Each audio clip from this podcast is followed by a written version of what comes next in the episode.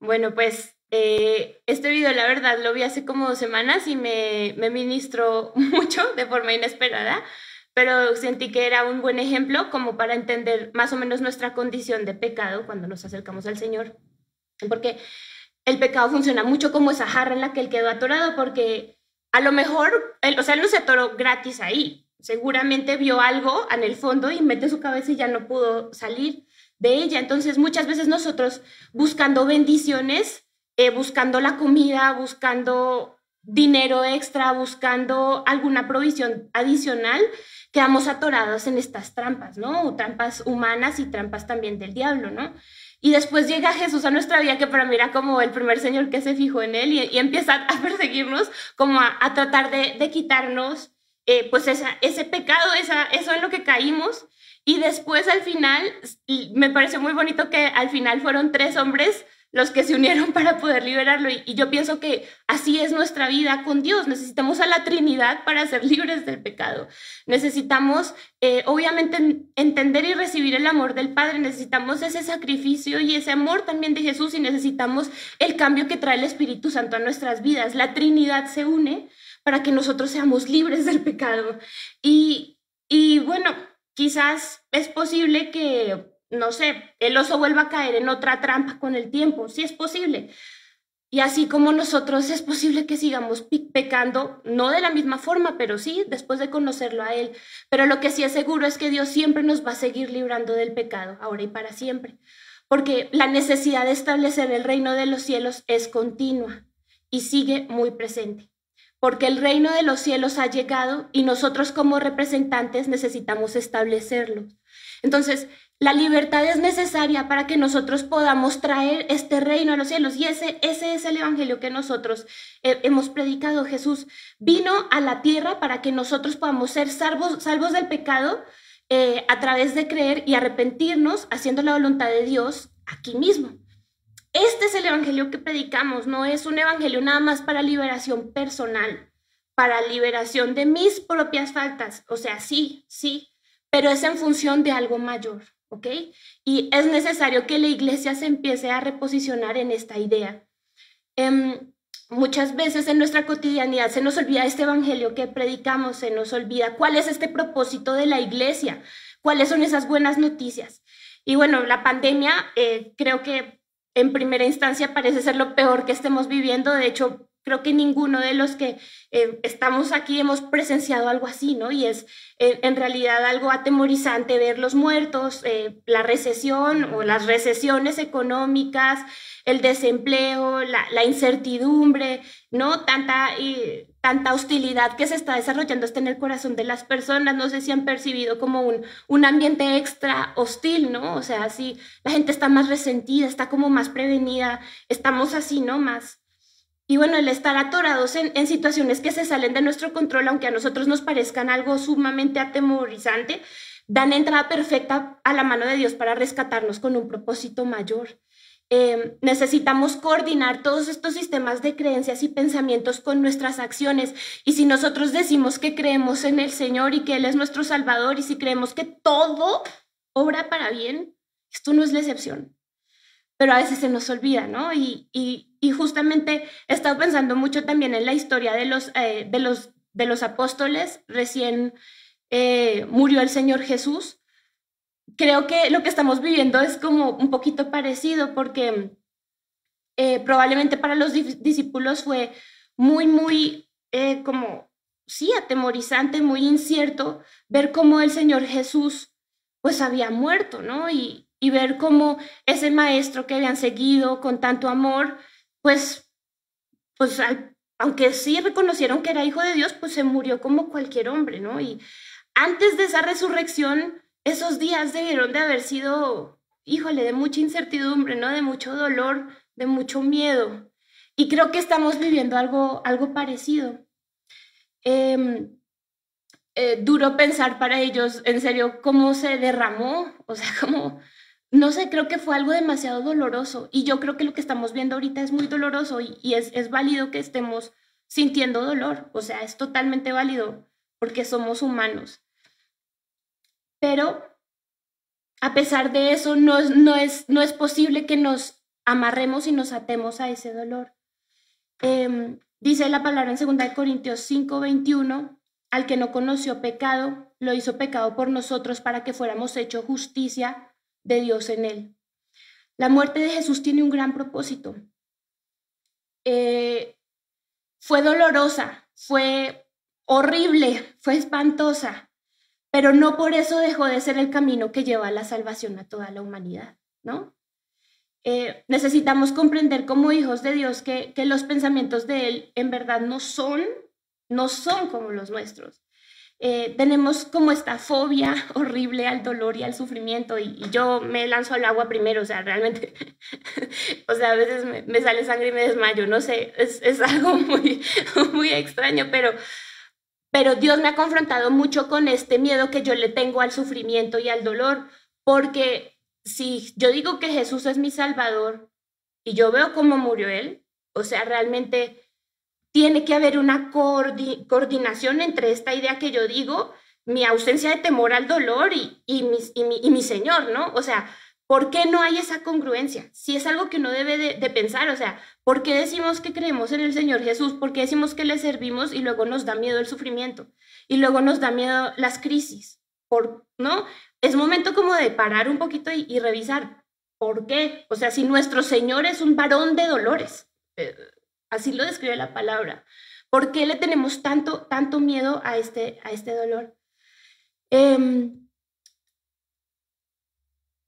tenemos esta fobia para el sufrimiento y todo, pero en manos de Dios, este dolor es la mejor escuela para cambiar nuestra forma de pensar. No hay una mejor escuela que el sufrimiento y es, es duro, es, es difícil, pero es una realidad. Y los mayores cambios en la vida de personas que han trascendido en la, en la historia de la humanidad han venido precedidos de un dolor inmenso. Entonces eso me lleva a mí a como a percibir, percibir que esto que estamos enfrentando no es para nuestra debilidad, sino para que cambiemos, para que haya una, un cambio de estructuras bien fuerte en nosotros y que se empiece a notar. No hay mejor maestro que el dolor en manos de Dios como director. Ahora sí, el dolor solo por dolor, pues puede llevar a mucha gente a orillar. El dolor sin esperanza, sin, sin, sin esperanza, que es lo que nosotros tenemos, sí puede llevar a la muerte, porque hay gente que de desesperanza se suicida y de dolor. Pero nosotros no tenemos un dolor para destrucción, tenemos un dolor que nos lleva a una esperanza mayor.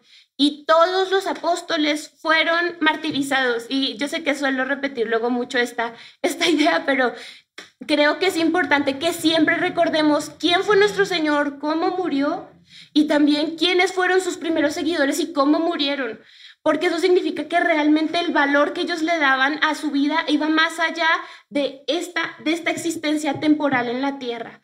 Su, su, su, vida era la eternidad y su esperanza era eso que estaba allí en la eternidad, pero estaban bien preparados para asimilar las, los sufrimientos. Y creo que es algo que como iglesia nos hace falta muchísimo desarrollar que fuera difícil para los discípulos apreciar y ver a su maestro derramarse, no le quitaba el poder restaurativo al sacrificio de Jesús. Era difícil, pero no por eso era menos valioso. Era difícil para ellos entender, era difícil para ellos asimilar ese sufrimiento, pero no por eso era menos valioso lo que Jesús estaba haciendo en esa cruz, ni tenía menos propósito. Al contrario, fortalecía y aumentaba las bases del milagro de la resurrección en la vida de sus discípulos, ese sufrimiento.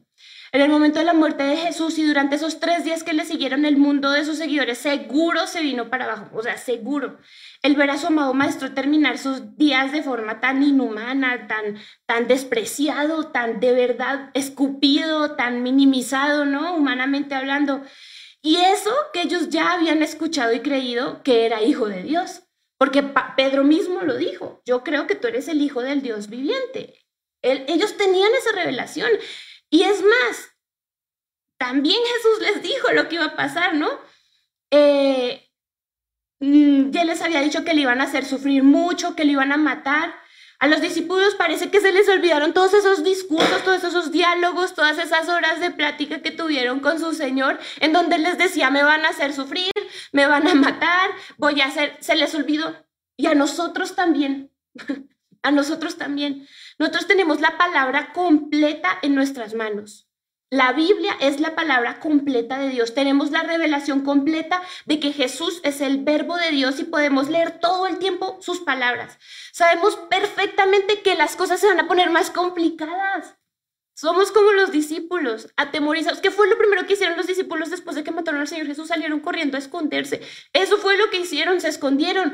Y Jesús ya, los había, ya les había dicho que ellos tenían autoridad para echar fuera demonios, ya les había habilitado para hacer muchas cosas, pero se fueron a esconder. Ellos ya habían hecho milagros, porque Jesús les delegó esa responsabilidad de ir y sanar y liberar. Pero ¿qué fueron a hacer? Se escondieron. Y lo mismo estamos haciendo nosotros. Y, es, es, como interesante ver que aunque ya sabemos, ya tenemos aquí toda la teoría y ya sabemos que en los postreros días, y sabemos Mateo 24 y nos vamos a Lucas 16 y tenemos todos estos pasajes apocalípticos y sabemos cómo van a estar los últimos días. Pero como que cuando llegan, es como, no, esto no, como que no hay una congruencia aquí. Sabemos perfectamente que estas cosas se van a poner peor. Y, es curioso que, como les decía, como que los discípulos se sorprendieran de la muerte de su maestro cuando pues ya, eso ya estaba más que cantado. Vamos, Juanchito, a Mateo 16, 21.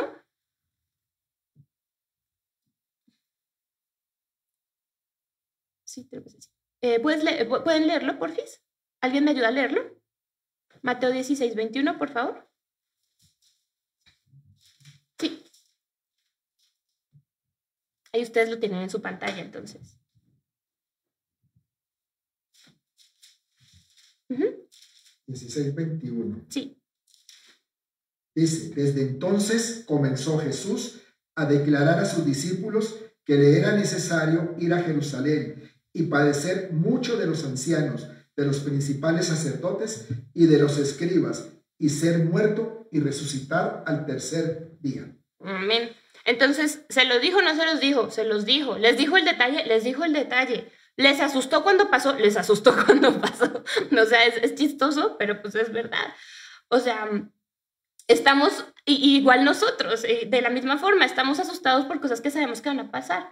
Es curioso que nos sorprendamos tanto por la degeneración del mundo y a veces es es, de verdad es chistoso. Yo, yo misma, o sea, no, no, crean que me siento superior, o sea, yo estoy sumergida en esta enseñanza porque yo soy así, pero uno dice, ay, es que ve cómo se está degenerando la gente. Uy, mira, ahora eh, con todo esto de, de, de, la ideología de género, con todo esto de la proliferación del, del, del aborto, de los embarazos no deseados, de tantos pecados, tantas cosas que nos dejen ustedes que ofenden a Dios, que lo hacen, pero que nos destruyen tanto a nosotros como seres humanos nos sorprendemos. Uy. Y quiero que vayamos a Lucas 27 del 26 al 30. ¿Sí, no? Sí, Lucas 27 del 26 al 30. Bueno, si no, no te preocupes, yo aquí Lucas. Ah, 17, perdónenme, 17, perdónenme, 17, Lucas 17. Sí, me equivoqué, me equivoqué, me equivoqué, perdón, perdón, Lucas 17.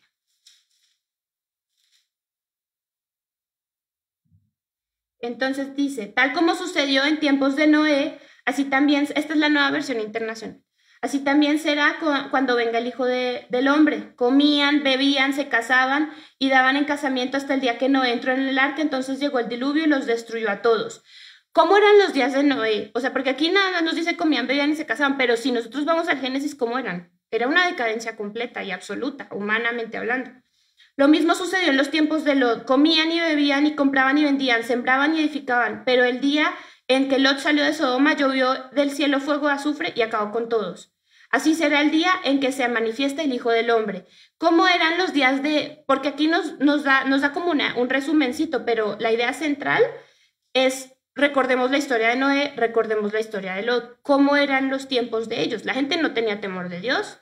La gente eh, creía que su vida era pues lo que tenía, el, placer del momento y estaban dedicados a exaltar y a disfrutar nada más las, cosas cotidianas. Nadie se ponía a pensar en cómo establecer una relación con Dios, cómo restaurar algún pacto con Él. No era prioridad, ¿no? Entonces, ¿no está pasando eso? O sea, lo está pasando, está pasando de forma continua. Dios sabe perfectamente que nosotros dudamos y nos atemorizamos, ¿no? Él sabe que somos frágiles, que somos de barro. Él sabe que se nos olvida todas estas cosas que Él nos dice y que todos los días te puede decir, porque si tú todos los días lees la palabra, todos los días estás recordando lo que el Señor dice, ¿no? Mientras que el mundo toma la pandemia como lo peor que ha pasado en el siglo que vivimos nosotros como iglesia, encontramos que, o que debemos de encontrar, un lugar lleno de lecciones y formación para reposicionarnos en una sociedad que nunca volverá a ser la misma, y en una iglesia destinada para la gloria de Dios y el establecimiento de su reinado en la tierra. Nunca se nos olvide que nuestro propósito no es solamente ser salvos, es traer el reino, el reino de Dios a la tierra. Ese es nuestro mandato, ir y hacer discípulos. Es ir y orar por los enfermos. O sea, hay una serie de cosas que sabemos, pero no sabemos. Sabemos, pero no sabemos. Y es importante que ya empecemos a a traer todas estas cosas de aquí, aquí y aquí, a hacerlas. Hemos visto, y esto también es otra cosa que, que a mí me ha confrontado mucho y que me ha puesto a pensar, que como imperios económicos así increíbles que durante años eran, mejor dicho, inamovibles, se han empezado a, a derrumbar y se han caído, ¿no? Ustedes han sabido cuántas empresas no han quebrado o están haciendo recortes masivos. No sé, por ejemplo, hace poco en, en, Colombia hubo un tema muy, muy, muy fuerte de una aerolínea, eh, Avianca, que es como de las más importantes, pues es la más importante de Colombia y que tuvo que ser rescatada por, por el gobierno porque daba empleo a muchísimas personas y porque no estaba teniendo pues las ventas correctas por la situación. Entonces son imperios, imperios que se están cayendo en meses, en días para otros, ¿no? O sea, es, es, y también empresas que hace un año nadie daba dos pesos por ellas están volviendo estos otra vez imperios, ¿no? O sea, como un Zoom, o sea, ahora todo el mundo depende de Zoom, ¿no? Y hace un año, ¿quién daba qué por Zoom? Nadie, o sea, nadie pelaba Zoom, nadie y cómo se está levantando. Amazon está todavía que fomentando más su crecimiento, pero cuántas empresas que a lo mejor no eran gigantes, pero eran grandes, ya dejaron de vender porque la gente le está comprando a Amazon, ¿no? O sea, estamos viendo demasiados cambios estructurales en nuestro entorno. Entonces, ¿qué nos pondría eso a nosotros? ¿En qué lugar nos pone eso a nosotros? ¿Dónde nos lleva eso? ¿A dónde nos... ¿Qué, qué te pone a pensar eso, eso a ti como hijo de Dios? Esta pandemia necesita reestructurar nuestros pensamientos, necesita eh, confrontar nuestras convicciones y de verdad exhibir a la luz de la palabra lo que hay aquí en nuestros, en, adentro de nosotros. Em, no solo habrá una nueva normalidad, necesita ver una nueva iglesia, necesita ver una iglesia mejorada. Ya no sirve ser cristianos de silla, la creación clama por hijos de Dios activos que se manifiesten en todos los ámbitos. Eh, vamos a Romanos 8:19, por favor. Y este es un clásico y seguro hasta saben por qué lo estoy citando, porque, porque es una verdad revelada, pero que a veces se nos olvida. Romanos 8:19. ¿Me la puedes leer? Ah, perdón. bueno, no. Ah, ver porque el anhelo ardiente de la creación es el aguardar la manifestación de los hijos de Dios. Amén. Entonces, esta revelación es completamente verdadera hoy, aunque se escribió hace miles de años, hace dos mil años, sigue siendo real. Ya no sirve permanecer 30 años en un templo sin dar frutos. Eso ya no es posible, es que eso ya ni siquiera está en discusión, eso no sirve, no, es posible. Es indispensable servir unos a otros, servirle nuestro entorno para expresar el amor de Dios. Em, ya no sirve pensar que un ministerio, un don, un talento es propio para aumentar mi ego, para llenarme de plata, para tener muchos seguidores. Eso no sirve. Dios nos ha dado todo esto con el objetivo de bendecir a los demás. Necesitamos ser expertos en perdonar y pedir perdón continuamente. Se acabó la época de estar estancados, porque sí creo que durante muchos años y sobre todo finales del siglo pasado la iglesia se dedicó en hacer estanques. Entonces la gente llegaba a la iglesia y veía cómo el predicador se desvivía ya dándoles mensajes para que cambiaran tantito su vida, pero estancados, porque pues qué, eso es una, entre, una TED Talk, una TED Talk cristiana. Eso no es iglesia, o sea, era necesario ese paso y, y Dios lo está usando y Dios lo ha usado, pero ya no sirve quedarnos ahí. Ya necesitamos que pasar de estanques, que aunque puede ser muy bonito uno estar en su estanque, en su pecerita, eh, bonito con los otros pesquitos, necesitamos salir a los ríos, necesitamos desbordarnos en el mar. Ya no podemos estar estancados, porque cuando las cosas estancan se mueren, se pudren, se dañan. Y Dios no necesita una iglesia así. Él quiere venir por una iglesia sana, no por una iglesia estancada y enferma. Cristo viene pronto y la idea de que algo en la iglesia es mío no puede seguir teniendo lugar. No tiene sentido. Jesús no viene por tus dones. Él no viene por tu dinero o por, cuántos, eh, por cuántas personas les puedes predicar, cuántos seguidores o cuánto fuero tienes. Jesús no viene por un ministerio en particular. Él no viene por una denominación. Cristo viene por una iglesia completa.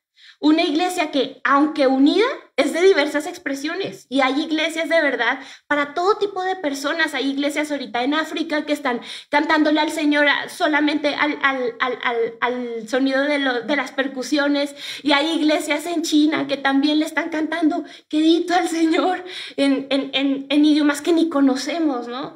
Hay iglesias en todo el mundo que están exaltando su nombre. Pero Él viene por una él viene por todos esos representantes de esas iglesias que verdaderamente entendieron que esto se trata de establecer un reino aquí en la tierra y no de cuidar mi parcela. De eso se trata, de establecer su reino para su gloria aquí en la tierra. Una iglesia que, aunque, ah, bueno, esto ya lo había dicho, una iglesia de muchos idiomas, pero totalmente guiada por su espíritu. Es nuestra responsabilidad formar parte de ella cuando Él regrese. El Señor viene por una iglesia y esperamos que tú formes parte de ella, pero si tú no haces algo al respecto, no estás, o sea, no es obligatorio que te vayas cuando Él venga por ella. Algo que la pandemia nos ha demostrado es lo soberano que es Dios y lo poco que le interesa que las cosas se hagan como, como esperamos, ¿no? Así como lo importante que es el ser versátiles, serviciales y estar atentos a su voz. Porque aquí la gente que quería hacer las cosas justo bajo sus parámetros, en su programita, en su... La pandemia llegó y quitó todas las agendas, todos los calendarios. Esto se acabó. Y esto es la voz de Dios diciéndole al hombre, no me interesan tus formitas, no me interesan tus estructuras, necesito que me escuches porque se va a hacer lo que yo digo. Entonces Dios necesita una iglesia que esté atenta, que pueda escuchar. No más, no más estar guardando las cosas, eso ya no nos sirve. A Dios eh, no le sirven tus deseos, tampoco le sirven tus buenas ideas si no están sometidas a un propósito mayor en la unidad de su cuerpo. O sea, hay tanta gente tan llena de, de capacidades, de talentos, de dones, pero todo lo están guardando para sí, no lo están poniendo al servicio de una iglesia, no lo están poniendo al servicio de su Señor. Y eso no sirve, eso no sirve para nada. Jesús no viene por tus buenas ideas, pero sí viene por los hermanos a los que bendices a través de ellas, unidos en su iglesia. Él no viene por las ideas, pero sí por esos hermanos bendecidos. La iglesia lleva mucho tiempo convertándose como un hospital de convalecientes, como un estanque, pero no podemos toda la vida hacer esto, y menos ahora. El enemigo acecha de manera regular y siempre está en contra de nosotros. La guerra que estamos viviendo es verdadera y, estamos todos formando parte de ella, hasta los niños. Por eso no, no, me, no me da miedo que los niños escuchen de esto, porque ellos también forman parte de esta guerra. El enemigo no tiene misericordia si tú eres un bebé o si tú eres un viejito de 95 años. El enemigo ataca a todos porque su objetivo es destruirnos. Entonces, si no somos conscientes de que estamos en este conflicto y no estamos más atentos a escuchar su voz para qué es lo que necesita en este momento, ¿Qué es lo que nuestro Dios necesita en este momento? El diablo va a aprovecharse de todas esas, todos esos huecos, de todas esas inseguridades y nos va a seguir destruyendo, porque lo ha hecho. Es triste y no estoy siendo fatalista, pero es una realidad. La, lo estancados que estamos nos ha destruido mucho como cuerpo de Cristo. Y, toda esta mentalidad de mi parcela, de mi cuadradito, ha hecho mucho daño a, a la humanidad, porque la iglesia es la respuesta de Dios para la humanidad. Eh, si Zoom pasó a ser más valiosa que Starbucks, ¿no? O sea, esto es algo fuerte, ¿no? Si tantas cosas cambiaron tan dramáticamente en este mundo que nos rodea, ¿cómo es posible que no entendamos que necesitamos ser mejores y que podemos cambiar en poco tiempo como hijos de Dios? Con más razón, nosotros podemos cambiar en poco tiempo. o sea, si Zoom se levantó de la noche a la mañana, ¿cómo la iglesia de Cristo no se va a levantar de la noche a la mañana? ¿Cómo no? ¿Cómo no? Si tenemos al Espíritu de nuestro Dios Todopoderoso dispuesto y disponible para que apelemos a Él y construyamos. Si esto pasó humanamente por una pandemia, ¿cuánto más no podrá pasar por el Espíritu del Dios vivo que habita en nosotros? ¿Cuánto más? Pero, pero necesitamos hacer conciencia. Mm, em, necesitamos entender que hay que dejar ya a un lado la inmadurez emocional, el tomar todo como ofensa, el no querer resolver nuestros traumas de la vida, la falta de perdón, el orgullo, la soberbia, la flojera, la desidia. Esto ya no es una respuesta adecuada por parte de la iglesia para el mundo. Ya no podemos ser así. Y, de verdad insisto, si tantas cosas en tan poco tiempo han cambiado tan categóricamente, ¿cómo tú no vas a haber cambiado habiendo recibido ya tanta palabra de parte de Dios? Habiendo recibido tanto del Espíritu Santo. ¿Cómo es posible? ¿Cómo es posible? No, no, no, no entendemos. No entendemos. Todos tenemos problemas que resolver, pero necesitamos dejar de esperar a que venga un ángel del cielo a hacerlo por nosotros. Porque les digo que no vino un ángel, vino nuestro Señor. Y ya lo hizo porque dejó a su espíritu. Entonces, literal, es cuestión de que nosotros pongamos en acción estas convicciones que decimos tener. Tenemos aflicciones emocionales, responsabilicémonos de, pues, de su solución, ¿no? Sí, ok, te pasaron cosas horribles, lo siento muchísimo, se te murió gente que amabas, te enfermaste grave, es muy doloroso, pero es que acá habla, la palabra habla de un espíritu que fue el que resucitó a Jesús de los muertos. ¿Cómo no va a hacer cosas grandes en tu vida? No dejes que esa desesperanza, que esa tristeza, que ese desánimo se queden con el propósito de tu vida, porque tú estás aquí aunque ellos ya no estén, pero tú estás aquí para traer el reino de los cielos aquí a la tierra. Tu propósito todavía está vigente. Pidamos ayuda, comprometámonos con nuestro cambio. Dejemos de culpar a nuestras circunstancias, eh, a, nuestras, a nuestras formas de ser, eh, de cómo resolvemos mal las cosas.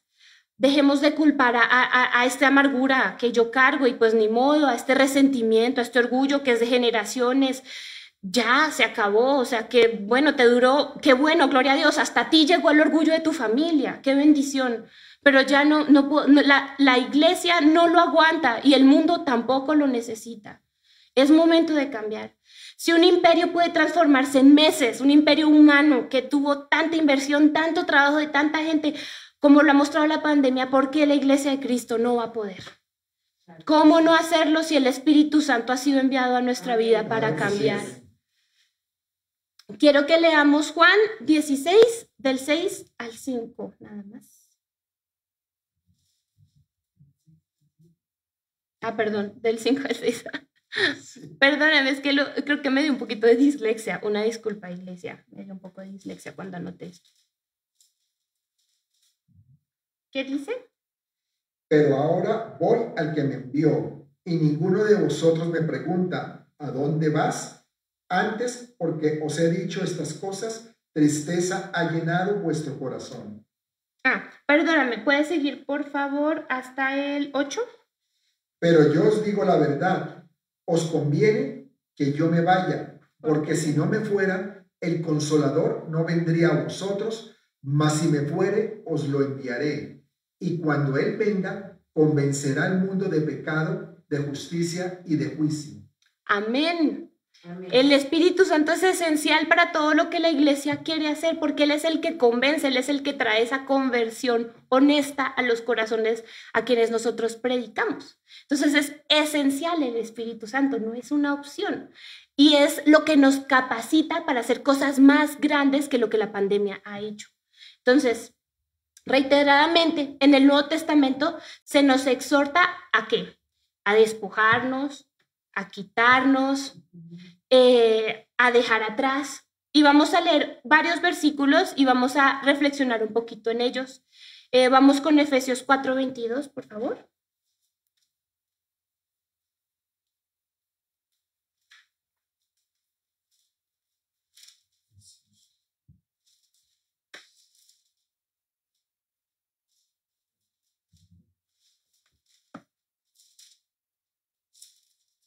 Bueno, yo lo voy a leer. Eh, si quieres, busca Hebreos 12.1, por favor. Hebreos 12.1.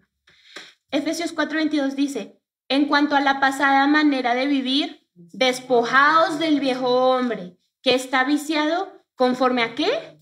A los deseos engañosos. O sea, todos partamos de esto. Esto no es un versículo orientado a un grupo en particular de personas. Esto es para toda la iglesia. Todos estamos viciados de deseos engañosos. Todos. ¿Y qué es lo que nos indica Pablo? Bueno, ¿qué nos indica nuestro Dios a través de las palabras de Pablo? Que nos despojemos. ¿Quién lo hace? ¿Lo hace Dios o lo haces tú? Lo haces tú porque Dios ya lo hizo, porque Dios ya dejó su espíritu para que tú lo puedas hacer. Entonces, despojaos del viejo hombre que está viciado. Entonces, entiende que está viciado, entiende que sí, va a requerir un esfuerzo de tu parte, pero por supuesto que lo va a requerir. Pero hazlo, porque ya tienes la posibilidad de hacerlo. ¿Cuál es la diferencia entre los judíos y los cristianos? Jesús. ¿Y cuál es la diferencia que representa Jesús? El Espíritu Santo que nos dejó y qué hace el Espíritu Santo que podamos hacer estas cosas, porque los judíos no podían hacerlas, nosotros podemos, pero necesitamos entender que es un acto de nuestra voluntad. Así como voluntariamente decidimos ofender a Dios, voluntariamente necesitamos decidir agradarlo.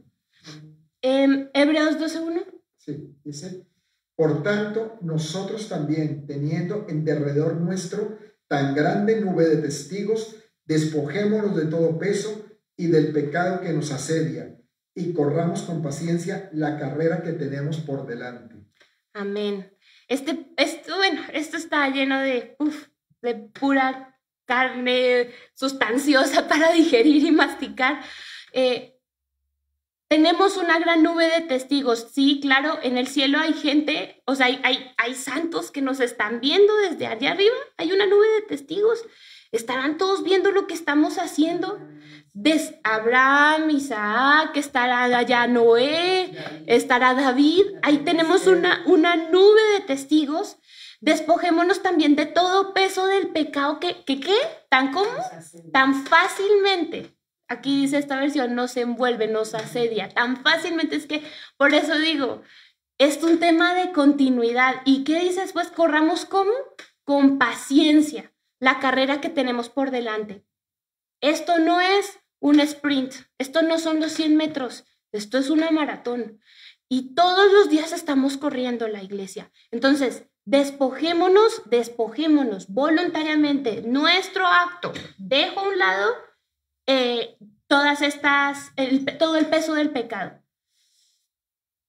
Em, vamos a Efesios 4:31 eh, y yo voy a leer Efesios 4:24. Entonces, Efesios 4:31. 4:31. Ah, ¿ya lo tienes? Ok, Quítense de vosotros toda amargura, enojo, ira, gritería y maledicencia y toda malicia. Amén. Otra vez, Quítense de vosotros, ¿qué? Amargura, enojo, ira, gritería, maledicencia y malicia. O sea, todos los que hemos sido partícipes de estas acciones, todos los que hemos estado de amargados, enojones, irascibles, gritones, que hemos estado maldiciendo, que tengamos esa malicia, ¿qué dice, qué dice Dios? Quítensela. ¿Y por qué dice como si fuera tan fácil? Porque lo que nos explica Dios es que ya tenemos al Espíritu Santo. Entonces, decidimos, actuamos conforme a ello, pero estamos habilitados por ese Espíritu Santo. Ese Espíritu Santo ya te está habilitando para quitarte de ti esa amargura que tanto te destruye, esa amargura que destruye a los que te rodean, esa ira que te hace hacer cosas que tú ni siquiera sabías que podías hacer. Quítatela, quítatela, decídelo y quítatela. Después, esto, ahorita vamos a ver otros versículos. Esto es un acto eh, completo de nuestra voluntad y necesita el ejercicio de nuestra mente, de nuestro cuerpo y espíritu. Y es un ejercicio. Hace, hace poco yo estuve haciendo unos, unos videos de, de, pues, de, pues sí, de, ejercicio como medio intenso y decía un, un mensaje que, que, me gustó mucho, a lo mejor ya lo había mencionado, pero se me queda mucho esa frase, decía, nunca se vuelve más fácil para ti eh, cada ejercicio, o sea, nunca se vuelve más fácil para ti hacer cada ejercicio perdón, nunca se vuelve cada ejercicio más sencillo, pero para ti se vuelve más fácil hacerlo. O sea, no es que el ejercicio cambie su dificultad, porque siempre vas a tener que estarlo haciendo, pero como tú vas adquiriendo esta práctica, para ti es más fácil. Ajá.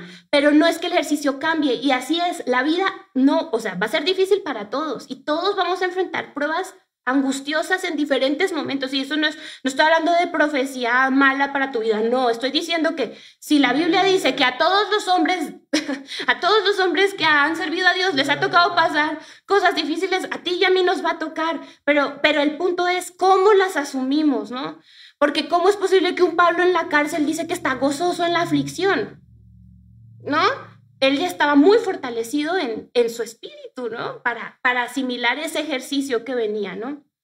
Entonces, también encontramos muchas exhortaciones a qué? A revestirnos, a hacer lo bueno, quitarnos y ponernos. Vestidos, vamos a Efesios eh, 4, 24.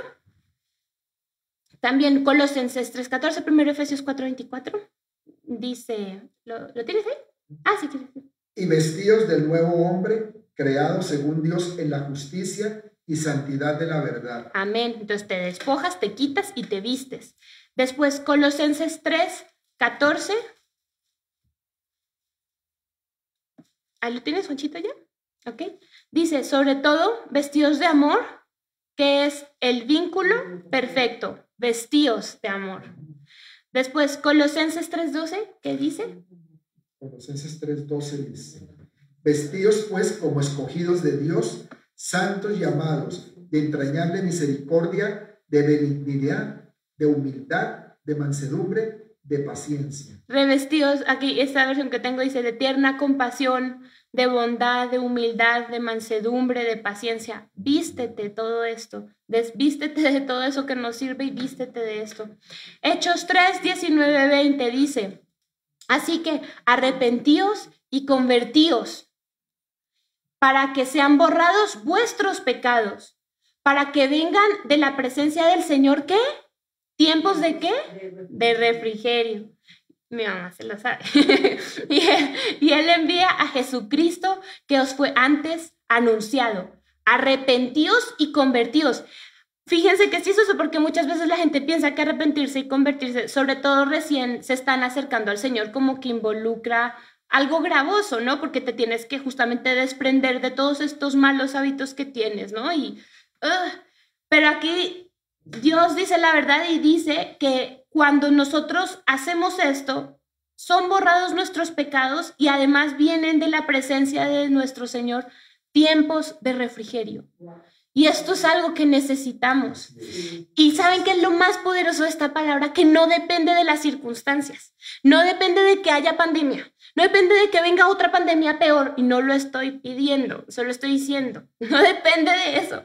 Depende de algo que tú haces. Tú tienes el control completo de estos tiempos de refrigerio que vienen del Señor. Tienes que arrepentirte y convertirte para que sean borrados tus pecados y vienen tiempos de refrigerio del Señor.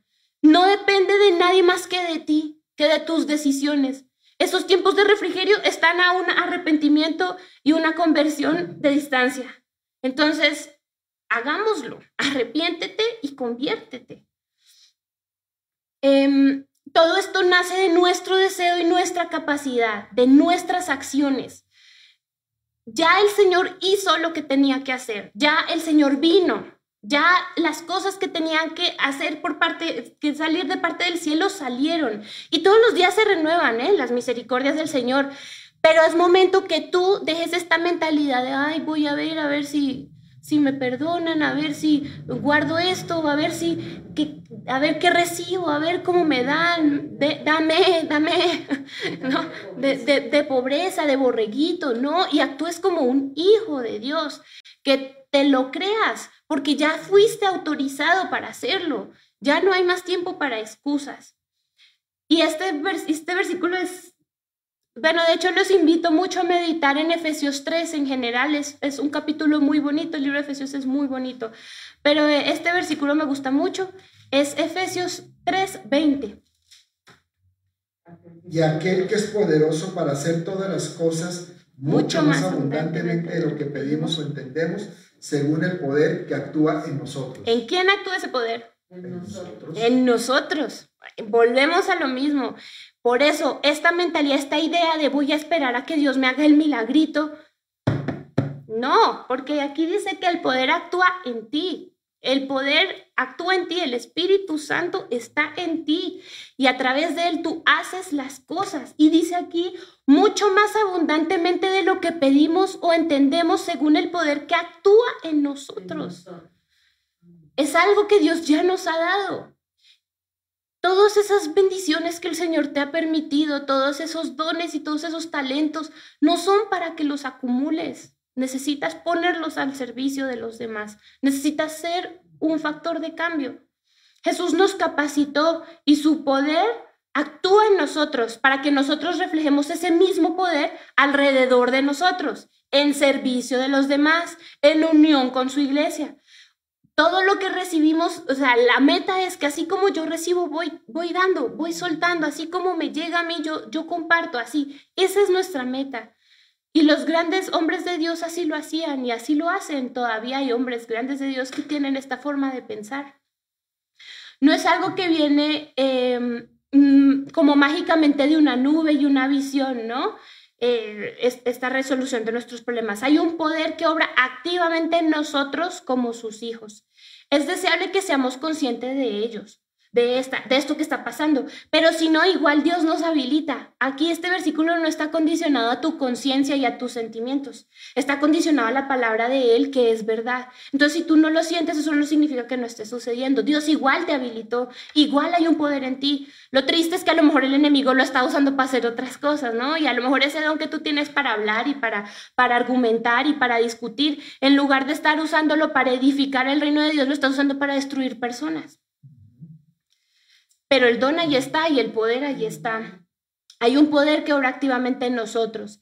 Es deseable que seamos conscientes, pero bueno, eh, Dios nos habilita con todos los santos para comprender su amor, el cual nos permite soportar todas estas tribulaciones y dar a conocer a los principados y a las potencias en los lugares celestes que somos hijos de Dios, que hemos sido puestos para establecer su reino en la tierra. Eso está también aquí en en Efesios, me ayudan a encontrar, bueno, Efesios 3, espérense, les digo, ese no lo tiene Juan Carlos, nada más quería...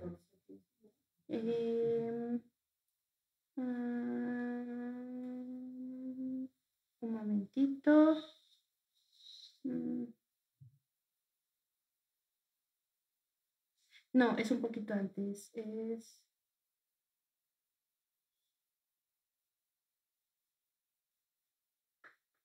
Ahí está.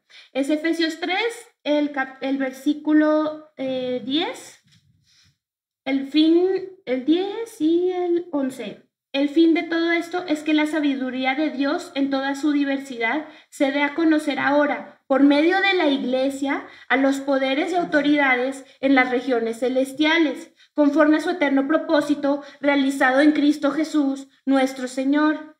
Entonces es este poder, toda este, esta revelación de, de, lo que hace la iglesia, de las riquezas incalculables que tenemos en Cristo, del plan que tiene Dios, esto era un misterio antes, pues sí, porque antes no estaba Jesús. Entonces, cuando Pablo escribió esto, esto era un misterio recién revelado. El fin de todo esto es que la sabiduría de Dios en toda su diversidad se dé a conocer ahora. La sabiduría de Dios es, se da a conocer ahora por medio de nosotros como iglesia.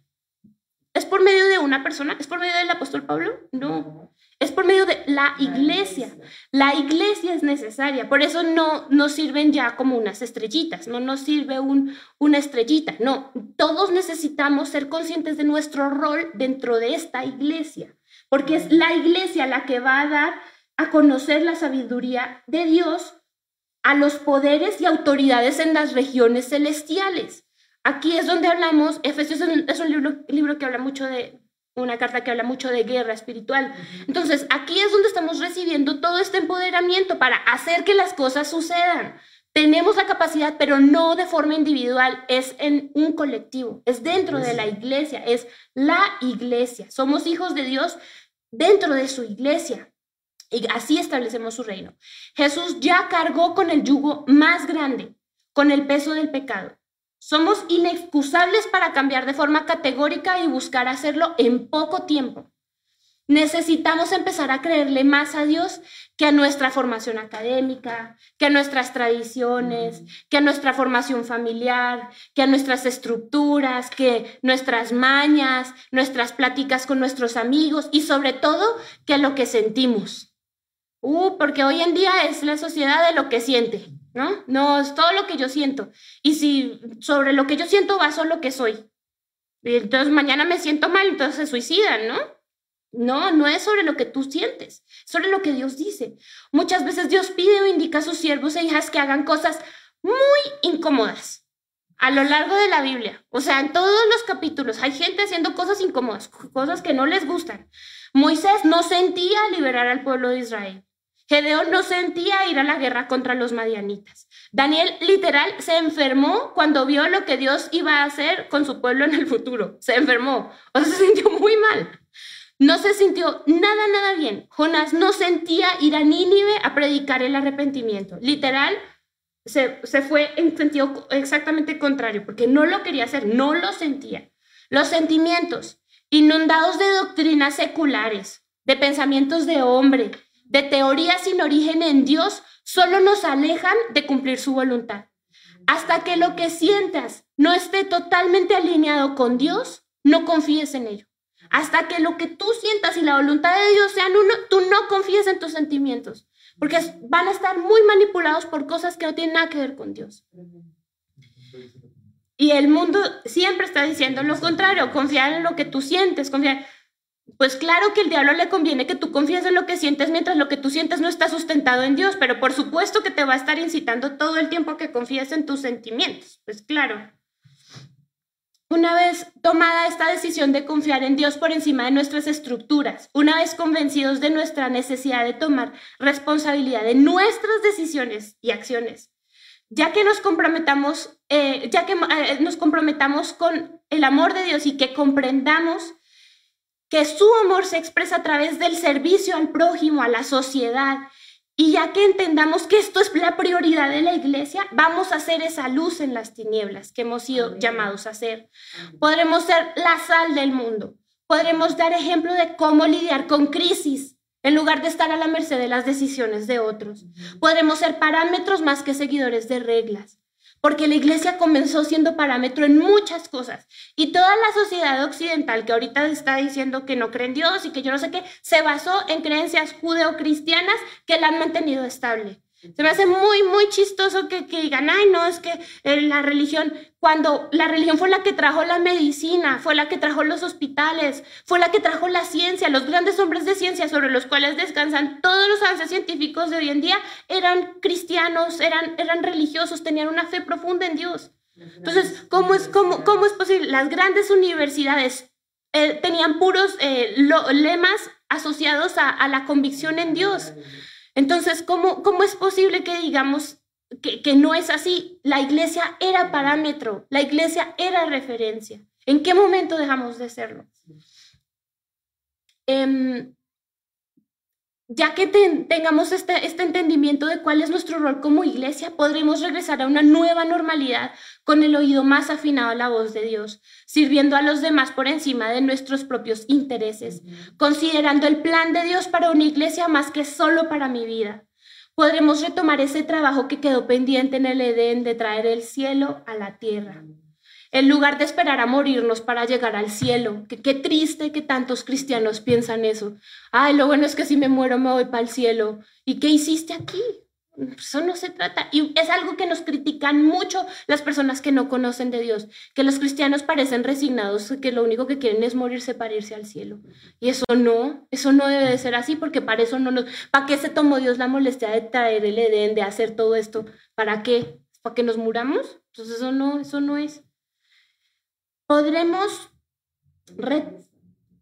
mm, podremos, eh, podremos retomar ese trabajo, podremos establecer el reino de Dios y su justicia, podremos hacer la voluntad de Dios aquí en la tierra como en el cielo, como dice el Padre nuestro, que es, es el objetivo final de su iglesia. Es triste considerar que la mayoría de nosotros no sirve, bueno, solamente sirve su congregación local, pues el no reunirnos ha sido un ataque frontal al servicio de millones de millones de personas en el mundo. Ahorita, en la pandemia, no han servido. no han servido de nada. Y lo, lo, vemos en las iglesias, pues en la nuestra, en la de tantos amigos, que al final las personas que se redujeron a servir son bien poquitas. Pero eso nos confronta, ¿no? ¿Cómo estás sirviendo? ¿Cómo estás sirviendo sin congregarte? ¿Por cuántas personas que no son tu familia o gente que te importa se está adorando? ¿A cuántas personas has bendecido sin conocerlas durante la pandemia? ¿De qué forma estás aportándole a la sociedad? ¿Se nota que el reino de Dios viene aquí a través de tu vida? Es necesario recordar cómo, cómo nacieron los hospitales, que ya lo estamos mencionando, por movimientos de cristianos en el siglo III que, volvieron, eh, que querían volver realidad el mandato que menciona Mateo 25. No, yo lo leo. Porque tuve hambre y me disteis de comer, tuve sed y me disteis de beber, fui forastero, me recibisteis, estaba desnudo y me vestisteis, enfermo y me visitasteis en la cárcel y vinisteis a mí. Los primeros hospitales nacieron por el deseo de hacer misericordia con personas enfermas y pobres en lo que hoy sería Turquía. Posteriormente esta idea, que nació dentro de un grupo de cristianos, se fue esparciendo por todo el imperio antiguo romano, por, Roma, en Roma, en Porto, en España. El mundo más que nunca y cada vez más que antes va a necesitar una iglesia digna representante de su Señor, una iglesia que no le tenga miedo al sufrimiento, a las tribulaciones, que piense que lo peor es morirse, no, lo peor es irse al infierno, lo peor es pasar una eternidad lejos de Dios, eso es lo peor, morirse no es lo peor. Una iglesia que no le tenga miedo eh, a, todas estas circunstancias, sino que los vea como, unos, como un medio para reconocer mejor los planes de Dios en la tierra que lo vea como una escuela, es una escuela, el sufrimiento es una escuela, es algo que debemos como cristianos ser más abiertos y a lo mejor estar un poquito más dispuestos a reconocer lo que pasa en medio del sufrimiento más que buscar la manera de estar huyendo de él, porque la realidad es que siempre vamos a sufrir en alguna medida a lo largo de nuestras vidas. O sea, siempre hay, hay, un, una cosita que hay algo de sufrimiento, cada cambio involucra un sufrimiento, cada, cada pérdida involucra un sufrimiento. Desprenderte de algo involucra un sufrimiento, pero pero si nosotros empezamos a abrazar esa idea en lugar de buscar huir de ella, vamos a poder estar más pendientes de hacer la voluntad de Dios a través del sufrimiento que a estar pendientes de cómo, cómo sacarle el cuerpo a ese dolor, ¿no? Una iglesia que deje de preguntar por qué estos problemas y comience a preguntar para qué y cómo puedo yo ser parte de la solución. Una iglesia que ya no solo piensa en sí misma, ya no solo piensa en este grupito o en su familia nada más, sino más bien piensa en cómo ser opción para los que están alrededor. Una iglesia llena de amor, de perdón, de misericordia, que todo el tiempo perdona a los hermanos que tanto ofendemos, porque tiene claro que el propósito más grande de Dios no está en un individuo, sino en el cuerpo que representan todos esos individuos unidos. No deis lugar al diablo, ni se ponga el sol sobre vuestro enojo perdona. Em, una iglesia que discierne que la lucha qué no es contra carne, ni contra qué, ni contra sangre, sino contra potestades espirituales que continuamente se están oponiendo a este establecimiento de la voluntad divina. Dejen de enojarse con la gente y empiecen a orar en contra de esos espíritus de división. No vale la pena enojarse con la gente. Perdemos mucho y, lo dice alguien que ha sido muy enojona mucha parte de su vida y que el Señor me está liberando por fe, por fe. y que ahí vamos. Pero si es real, o sea, pierde uno mucho peleando con la gente y está uno tan equivocado a veces cuando hace juicios en contra de los demás. No vale la pena pelear con las personas. Hay que pelear en contra del verdadero enemigo. Una iglesia eh, que pasa por alto la ofensa y pone la otra mejilla tras recibir una cachetada. ¿Cuántas veces hemos puesto de verdad la otra mejilla ya que nos han golpeado? Muy poquitas, pero eso era lo que el Señor Jesús no solamente nos dijo, hizo. Porque Él lo hizo. Una iglesia que no se ofende fácilmente, pero que busca con desesperación recuperar el corazón de los que están afligidos. Necesitamos ser mejores. Esto no es opcional y no va a caer del cielo de forma providencial. Esa idea nos ha hecho perder muchísimo tiempo y quizás muchísimas almas como iglesia. Entonces, es, esta es mi invitación para todos nosotros. Eh, creo que el Señor obviamente me ministró mucho a mí cuando yo estaba preparando esta enseñanza, pero es mi deseo que la iglesia se dé cuenta que no tiene nada que ver con el, la labor individual, que claro que sí Dios los ama, pero es que somos como colectivo, ¿no? que somos juntos. Por eso es tan importante que estemos dispuestos y tengamos una nueva mente para regresar, porque el mundo va a ser muy diferente. De hecho, me estaba comentando mi papá que creo que la OMS había dicho que hasta el 2022, ¿no? Iba a estar la vacuna, vamos a esperar hasta el 2022 para masivamente, para hacer masivamente, para hacer iglesia, vamos a esperarnos, hasta, no podemos, la sociedad no da, el, el, mundo no da, necesitamos realmente activarnos y empezar a hacer la iglesia que fuimos llamados a hacer. Entonces, eh, quizás son un poquito de regaño, perdón. Eh, realmente creo que, que, Dios, mm, tómenlo como que primero yo sentí el, el, el llamado de atención y, como que trataba de externárselos como yo quisiera que me lo externaran a mí. Eh, pero espero no haberlos ofendido de ninguna manera, en, en, sí mismos no fueron los mejores. Sin embargo, sí creo que el Señor necesita que ya maduremos, porque las cosas no se van a poner más fáciles, pero vienen refrigerios del Señor si nos convertimos y nos arrepentimos de corazón. Viene un refrigerio de su presencia, ¿ok? Eh, Vamos entonces a hacer una, una oración de, de, de, cierre y vamos a entregarle al Señor este nuevo retorno que yo he visto de verdad con qué disposición muchas personas, mis papás y un equipo grande de personas se ha, se ha dispuesto para planificarla de la mejor forma y, y, estar, y ser sabios y sensatos y prudentes, porque sí es, es real, pero también ser valientes, ser esforzados y cumplir la misión por la cual hemos sido llamados, que es pues traer la palabra de Dios y establecer su reino aquí en la tierra, ¿no? Entonces, vamos a orar. Eh, y acompáñenme cerrando sus ojos, por favor, en sus hogares. Señor, te damos muchísimas gracias, papito, porque sabemos que tu palabra nos conmueve, tu palabra nos confronta. Todos los días estamos siendo confrontadas con, con, con las cosas que pensamos y las que hacemos, Señor. Señor, yo, yo siento muy claro un, llamado de atención de ti para, para tu cuerpo, de que sea congruente, Señor, de que se note que, que, que, es eh, cuerpo tuyo, Señor, que, que ya no puede ser el temor y la inseguridad nuestra mayor porción, Señor. Si nosotros hemos sido de verdad ejemplo en tantas generaciones, ¿por qué ahora no, Señor? ¿Por qué no vamos ahorita a sentar precedentes, Señor? ¿Por qué no vamos a hacer lo que otros imitan, papá? Tú nos has dado todo para que lo seamos. Espíritu Santo, muévenos a cambiar, muévenos a incomodarnos con nuestros pecados, con nuestras malas actitudes, con nuestras mañas, Señor, con nuestras eh, inmadureces, Señor. Muévenos a cambiar, Señor. Ya no somos esclavos de los pecados, papá, somos hijos tuyos, Señor. Ya no somos esclavos de nuestra carne, Señor. Hemos sido liberados y pagados por precio de sangre, Señor.